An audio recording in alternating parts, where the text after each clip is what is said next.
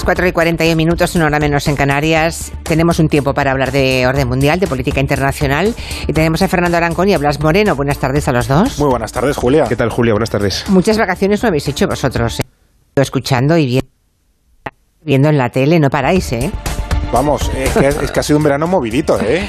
¿Qué me dices? Aquí siempre, en el orden mundial siempre tenemos trabajo. Sí, mira, contaban los oyentes cuando hemos arrancado que cuando empezasteis este tiempo de radio de orden mundial en este programa en Helo, ¿cuánto hace ya, por cierto? ¿6 años? Esta es la 6ª temporada ya del orden mundial en Helo. 6 años. Se ha pasado volando, ¿no, Julia? No sé, sí, a mí me ha parecido un muy paseo. Rápido. Pero hace 6 años parecía que iba a ser una sección pues tranquila para hablar de cuestiones de política internacional, pero sin la agitación de los tiempos en los que hoy vivimos, en los que esa política internacional es fundamental para entender lo que ocurre no solamente fuera, sino dentro de cada uno de los países, ¿no? Así que entiendo que no os dejen ni hacer vacaciones, claro. Bueno, una preguntita, porque lo del concurso de orden mundial para comprobar el nivel de información correcta que tienen los oyentes, lo vamos a mantener. ¿Cuál es la pregunta de hoy para arrancar? A ver si aciertan. A ver si los oyentes, después del verano, se les han olvidado. Esto es como el cuadernillo de verano, ¿no? Pues hay que volver al curso. La pregunta de hoy va sobre energía nuclear y a ver si los oyentes sabrían decir cuál de estos países produce más energía nuclear. No el que más, sino cuál de estos tres es el que más energía produce a nivel nuclear. Vale. 3 opciones. España, Ucrania o Canadá. Uy, España o... yo ya eliminaría a España directamente, pero seguro. Lo fácil era poner a Estados Unidos o a China o a uno de estos, pero...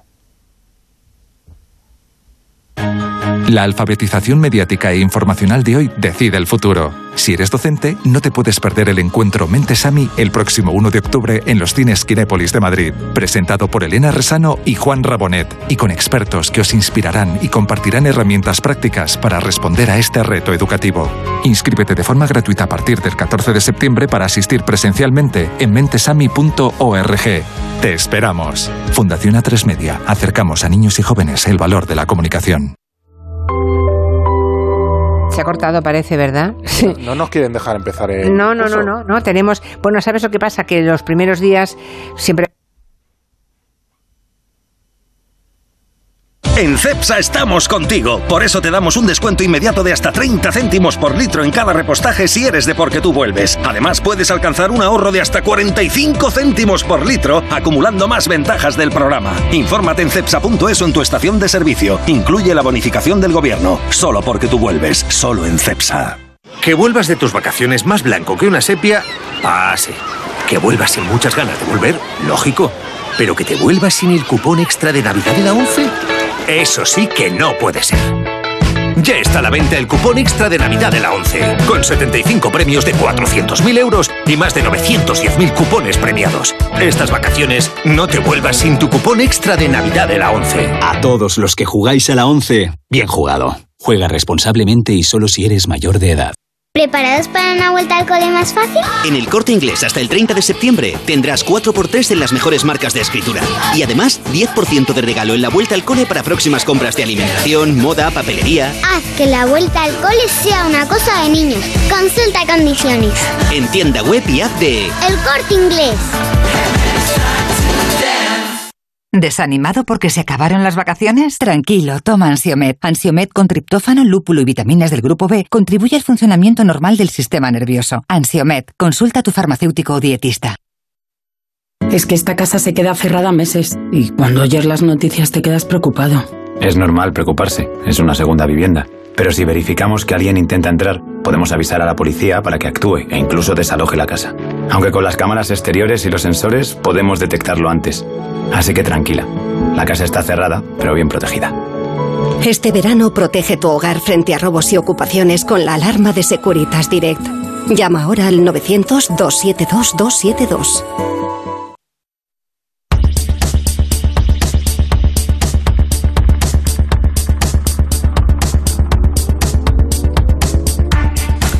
Bueno, pues aquí seguimos con Fernando Arancón y con Blas Moreno. No me preguntéis qué está ocurriendo. Yo estoy en Barcelona, ellos están en Madrid. Estáis ahí ahora mismo, ¿verdad? ¿Me escucháis? Estamos. Vale. Como pues... el día de la marmota, Julia. Hola, ¿qué tal? ¿Cómo ha ido el verano? Sí, no. Vamos. Yo creo que eso lo han escuchado los oyentes. Lo que no me podéis preguntar es qué está pasando, porque no tengo ni la más remota idea. Y tampoco me lo han sabido explicar, de modo que no sé si la segunda vez que he preguntado me han oído, si hay gente que dice otra vez, o no han escuchado nada. Entonces, como no lo sé, vamos a ir al tema central, vamos a dejar otras cuestiones. La pregunta que sí habéis hecho los oyentes es ¿qué país produce más energía nuclear? Si España, Ucrania, Canadá, para los que hay entre los oyentes algunos muy partidarios y muy locos de los concursos y que van enseguida a votar, ¿no? Vamos a dejar otras cuestiones y hablemos un poquito de Gorbachov. Es el tema de los últimos días, ¿no? Su figura, ya saben que acaba de morir, murió el lunes a los 91 años y yo creo que merece un tiempo de orden mundial, ¿no? Quizá un poquito más del que vamos a tener, pero no está mal, porque hay que recordar que él cambió, fue el último presidente de la Unión Soviética y desde luego hay un punto de inflexión, ¿no? Es antes y después de Gorbachov. ¿Qué diríais que significa la figura de Gorbachov en la historia, Fernando? Bueno, a nosotros Gorbachov nos pilla un poco sin hacer, porque nosotros nacemos después de que Gorbachov ya haga toda la perestroika y demás, pero es cierto que es una figura imprescindible para entender el mundo que vivimos hoy en día, porque al final fue Gorbachov quien reformó ese régimen de la Unión Soviética, para bien o para mal, porque hay versiones y opiniones para todos los gustos, introdujo una serie de reformas democráticas y aperturistas, tanto en las libertades políticas como en la economía, entre el 85 y el 90, que precisamente acercaron a la Unión Soviética a Occidente, y tanto quiso acercarlo que precisamente acabó protagonizando anuncios para compañías occidentales como Pizza Hut.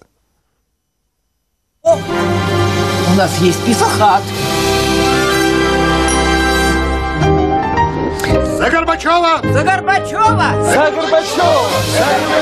¡Viva Gorbachov! La Pizza Hut de Gorbachova, bueno, de Mikhail Gorbachov. Esto, para los que tenemos memoria y lo recordamos, os aseguro que fue una bofetada, ¿eh? O sea, fue de un impacto enorme ver a Gorbachov anunciando un producto americano como... Muy apoteósico esto. Es anecdótico, pero a la vez importante. ¿Puedo hablar con Julián Casanova? ¿Tenemos a Julián Casanova preparado? Hola, Julián. Hola, buenas tardes, Julia. Buenas tardes. Buenos días para mí, buenas tardes para ti. Eso es, porque Julián Casanova, que por descontado sigue en el tiempo de nuestro gabinete, volverá esta temporada, una más afortunadamente, pero también, como todos los oyentes fieles saben, no hay año que Julián Casanova, que nuestro profesor de Historia Contemporánea, no se vaya a algún campus universitario del mundo, y este año le toca, va a estar creo que todo el tiempo, ¿no? ¿Hasta qué mes vas a estar en la Universidad de Michigan? Hasta junio, o sea, todo un curso, junio del 2023, sí. Vale, todo. O sea, de septiembre a junio vamos a tener a Julián Casanova interviniendo desde esa Universidad de Michigan, ese campus en Estados Unidos, de la Ann Arbor University, desde donde nos va a hablar. Y hoy queríamos que nos situara, que nos centrase la figura de Gorbachov. Decía Fernando Arancón que ellos no habían nacido, ¿no?, cuando la perestroika. Es que son muy jóvenes, pero... Sí. Pero yo, aparte de nacer, soy historiador. Exacto. Con lo cual a mí la investigación histórica no está conectada a si yo he vivido o no. Desde luego, desde luego. Tres o cuatro cosas claras y breves, ¿no? Gorbachov es elegido secretario del Partido Comunista de la Unión Soviética en marzo de 1985. Para que se hagan una idea los oyentes, en ese momento la Unión Soviética era un poder multinacional y además tenía un imperio que controlaba una buena parte del centro y del este de Europa. Este es el primer punto que hay que entender para saber la magnitud de lo que significaba eso. ¿Qué hace Gorbachov en principio? Porque el primer problema le viene de los países del este y del centro de Europa. Rompe con las doctrinas anteriores por las cuales cada vez que alguien se rebelaba en un país del este o del centro de Europa, los tanques tenían que actuar. Desde ese punto de vista, cuando se disuelve a través del muro de Berlín, cae el muro y todos los regímenes comunistas en Polonia, en Checoslovaquia, ha aplicado ya la política que él llama Sinatra, dejen que lo hagan a su manera y de no intervención. Este es un punto clave, porque si él hubiera hecho otra cosa diferente y la Unión Soviética hubiera ahogado con sangre las insurrecciones del 89, nada de lo que vino después hubiera sido igual. Dicho de otra forma, la disolución de la Unión Soviética de 1991 en aquel momento 91 depende mucho de lo que ha pasado en el este. Y por tanto, ese es un tema clave. El segundo es que en realidad Gorbachov no quería reforzar o sea, arruinar el sistema, echar abajo el sistema. Él pretendía reformarlo, lo que pasa que se derrumbó el sistema. Pero él no pretendía, lo digo porque este es un término clave para entender también la visión de Putin actualmente. Él no quería derribar el sistema, quería reforzarlo. Y el sistema se arruinó porque no había forma de autorregenerarlo. El sistema no funcionaba, estaba caduco. La mayor parte de las élites comunistas ya no querían defenderlo. Y además un sector importante de todas las élites comunistas del este y el centro de Europa pretendían ya la democratización, el libre mercado, y no simplemente continuar con aquello, ¿no? Así que frente a la mitología de Putin histórica, que dice que Gorbachov, los traidores desde la Unión Soviética ayudados por el exterior acabaron con la Unión Soviética, en realidad no hay una intervención exterior para acabar con todo aquello, al contrario de lo que ha ocurrido con los grandes derrumbes de la historia. En realidad el régimen abdica, por decirlo de alguna forma. Este es el concepto que utilizan los historiadores que más saben sobre este tema. Lo que ocurre es que en este momento de la historia podemos decir que Putin lo que está haciendo es una enmienda a la totalidad de lo que ocurrió en la época de la perestroika y de Gorbachov, ¿no? Es decir, que los viejos sueños imperiales han regresado a Putin y por tanto lo que intenta es recomponer lo que la perestroika contribuyó a dinamitar en su momento. Exactamente. De nuevo, para los que vivieron o no vivieron, que la desaparición de la Unión Soviética fue consumada ante la incredulidad de una parte del mundo. En diciembre de 1991, con un golpe, porque la gente creía que aquello, si se derrumbaba, iba a haber fuego por todas partes, ¿no? Iba a haber grandes conflictos, pero es que habían ya anticipado todo las revoluciones del 89, que salvo con los Ceaușescu en Rumanía fueron absolutamente pacíficas. Así que fue clave que no hubiera una intervención exterior de la Unión Soviética en el resto de Europa, y fue clave que los demás países no tuvieran que intervenir de una forma violenta en la Unión Soviética. Se disolvió abdicando, se disolvió porque no se podía autorregenerar, y se disolvió porque había perdido el tren de la tecnología. Aquel famoso socialismo de Estado estaba absolutamente caduco respecto a lo que eran las grandes potencias democráticas del Este y sobre todo, de Occidente y sobre todo de Norteamérica. Julián, seguiremos hablando. Te esperamos en el próximo gabinete la semana que viene. Un abrazo. No nos ha dado tiempo de decirnos qué tal el verano y todo. Nada. Espero que hayas estado bien. Que todos estéis muy bien. Bueno, Así que un abrazo que seguiremos. Sí, vale, seguiremos hablando. Muy bien. Muy bien. Beso. Por cierto, creo que podemos recuperar a Fernando.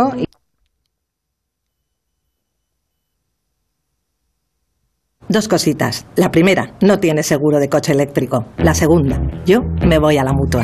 Vente a la Mutua y además de las mejores coberturas para tu coche eléctrico, te bajamos el precio de tus seguros, sea cual sea. Por esta y muchas cosas más, vente a la Mutua. Llama al 91 555 5555, 91 555 5555, condiciones en Mutua.es.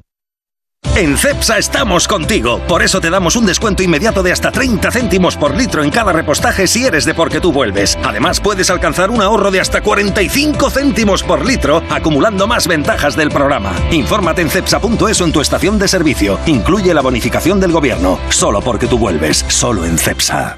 Da gusto volver a casa con las ofertas de Hipercor y Supermercado El Corte Inglés. Claro, el aceite de oliva virgen extra COSUR Origen con un 70% de descuento en la segunda unidad. La segunda botella solo cuesta 2,03€. Tu vuelta a casa con las mejores ofertas en Hipercor y Supermercado El Corte Inglés. Precios válidos en Península y Baleares para tienda web y app.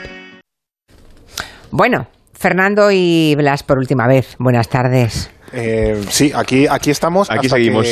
Tremendo, el cable, de verdad, tenemos un enemigo aquí que está con los pies metidos en los cables, ¿eh? El fantasma de Gorbachov o algo así. No lo sé, o de Putin más bien, el de Putin. Sí. Bueno, pues yo no sé, me he perdido, ya no sé por dónde andamos, ¿no? Habéis escuchado lo que decía Julián Casanova de Gorbachov, es interesante, es un personaje clave del siglo XX, ¿no? Y además lo interesante es, en los próximos días, cuando sea su funeral, que no va a ser de Estado, pero con elementos de funeral de Estado. Es lo que desde el Kremlin oficialmente se ha dicho, pero va a ser interesante en los próximos días ver desde su país, desde Rusia, no solamente cómo le despiden, de qué forma, con qué artículos, con qué publicaciones, ¿no? Para saber cómo sitúan, en qué nivel de traición sitúan la gestión de Gorbachov en la historia reciente de Rusia. Es que esto es muy interesante y también enlaza con lo que decía antes el profesor sobre cómo ve Putin ahora el legado de Gorbachov. A este señor, a Gorbachov, se le veía en Occidente como un estadista muy respetado, tenía incluso cierta amistad o relación cordial con Reagan, por ejemplo, con Thatcher, y sin embargo en Rusia se le veía de forma muy diferente y mucho peor.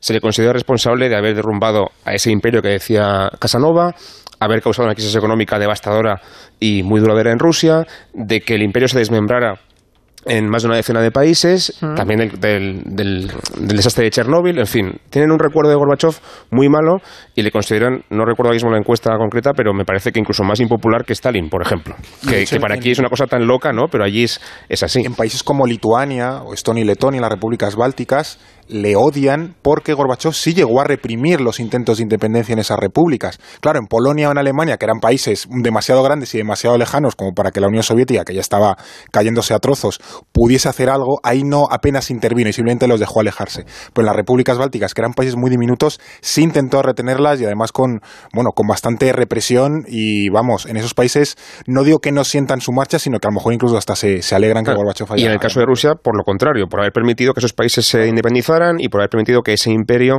se destruyera, ¿no? Putin, de hecho, llama a la caída de la URSS la mayor catástrofe del siglo XX. Él considera que aquello fue un terrible error y, de hecho, ha dicho que Gorbachov fue muy importante en la historia mundial, pero no dijo que lo fuera en el buen sentido. Ha sido muy elegante, pero no ha dicho nada bueno de Gorbachov tampoco. Desde luego, al contrario, ¿eh? Es un tuit muy, muy escueto y los que conocemos, bueno, los que ahora estamos viendo la reacción de Putin y los pasos y la estrategia de Putin, está claro que sabemos que no le gusta lo que... ¿no? Como Occidente le alaba, las piezas informativas de los medios de comunicación más importantes del mundo y los dirigentes, todas las cancillerías, elogian la figura de Gorbachov y, en cambio, en su propio país seguramente será visto como un traidor, ¿no? Y así pasará la historia, ¿no? Como el que desmembró la Unión Soviética. Bueno, es que, de hecho, Putin, Julián, ni siquiera va al entierro de Gorbachov. Creo que ha ido hoy, entregado unas flores a la capilla ardiente, pero él no va a asistir al entierro como tal. Eso sí ha salido hoy, sí. Desmarcándose mucho de la imagen de este antiguo presidente. Pues tenemos que dejarlo aquí. Ya sé que teníais preparado muchísimas más cuestiones, pero lo de Chile, el referéndum que hay este próximo domingo, un referéndum importantísimo sobre la nueva Constitución, tantos años esperando una Constitución, todavía estaban funcionando con la de Pinochet, que ya es fuerte, ¿eh? Pero lo comentaremos la próxima semana, ya con resultados. Claro. Pero antes vamos a ver en la encuesta que han dicho los oyentes, ¿no? A vuestra pregunta, ¿cuál de los tres países produce más energía nuclear? ¿Es España, es Ucrania o es Canadá? Pues mira, Ucrania es el país que más energía nuclear produce, según el 58% de los oyentes. Luego le sigue Canadá con un 32% y solamente hay un 9,8% de españoles que cree que es España el país que produce más energía. Y bien, a ver, contadme. Pues es...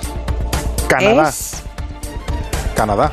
Hoy no teníamos redoble, así que Canadá directamente. Tenemos redoble. Canadá. Puede parecer paradójico. Ya no tenemos redoble, no tenemos a Fernando, no tenemos a Blas, van y vienen. Hoy hay que salir con lo que tenemos. Y ya ahora, está, hay que ir aguantando. Entonces, ¿qué es Canadá? Es Canadá. Es cierto que está casi empatada con Ucrania, que producen prácticamente la misma cantidad, pero es Canadá.